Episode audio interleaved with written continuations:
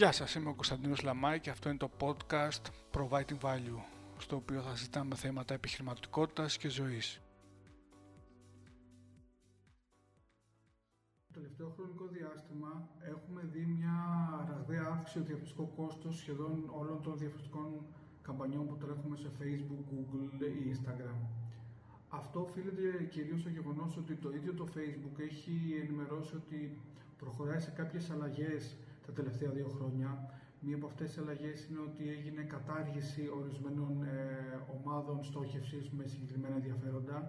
Μία άλλη αλλαγή είναι ότι από το iOS 14 και μετά ε, ε, οι διαφημίσεις που βλέπουν οι χρήστες ε, που χρησιμοποιούν αυτό το λογισμικό είναι, δεν είναι τόσο προσωποποιημένες όσο σε άλλους χρήστες και αυτό οδήγησε αρκετούς διαφημιζόμενους να μετατοπιστούν από τα social media να μετατοπίσουν το budget από τα social media στη Google, έχοντας όμως και αυτό ένα αντίκτυπο ότι αυξήθηκε και εκεί η διαφημιστική καμπάνια, Τζαπάνι μάλλον, γιατί πολύ απλά οι χρήστες έχουν μια οθόνη, είτε υπολογιστή είτε κινητού, και σε αυτή την οθόνη όλοι οι διαφημιζόμενοι με για διαφορετικούς σκοπούς θέλουν να δείξουν το μήνυμά τους ή την προσφορά τους ή την ενέργεια που έχουν.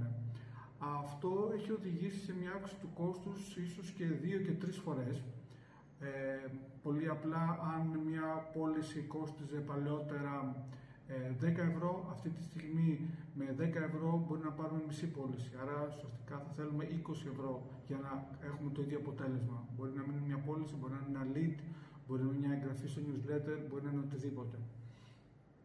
Σημασία έχει πάντως ότι το διαφημιστικό κόστος αυτή τη στιγμή στην Ελλάδα αυξάνεται και αρχίζει να πλησιάζει τα ε, δεδομένα που υπάρχουν σε χώρες της Κεντρικής Ευρώπης ή της Αμερικής, που εκεί ήδη το διαφημιστικό κόστος ήταν αρκετά αυξημένο τα προηγούμενα χρόνια.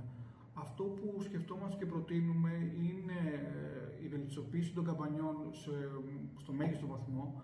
Έχω και βγάλει και το Facebook και η Google καινούργια εργαλεία τα οποία φέρνουν αποτελέσματα. Χαρακτηριστικό είναι η Performance Max της Google που φέρνει πάρα πολύ καλά αποτελέσματα σε e-commerce και εξερευνούμε και διερευνούμε μάλλον ε, καινούργια κανάλια προβολής όπως το TikTok που και αυτό η πλατφόρμα διαχείρισης των, διαφημίσεων του είναι πάρα πολύ και δείχνει να είναι και αποδοτική.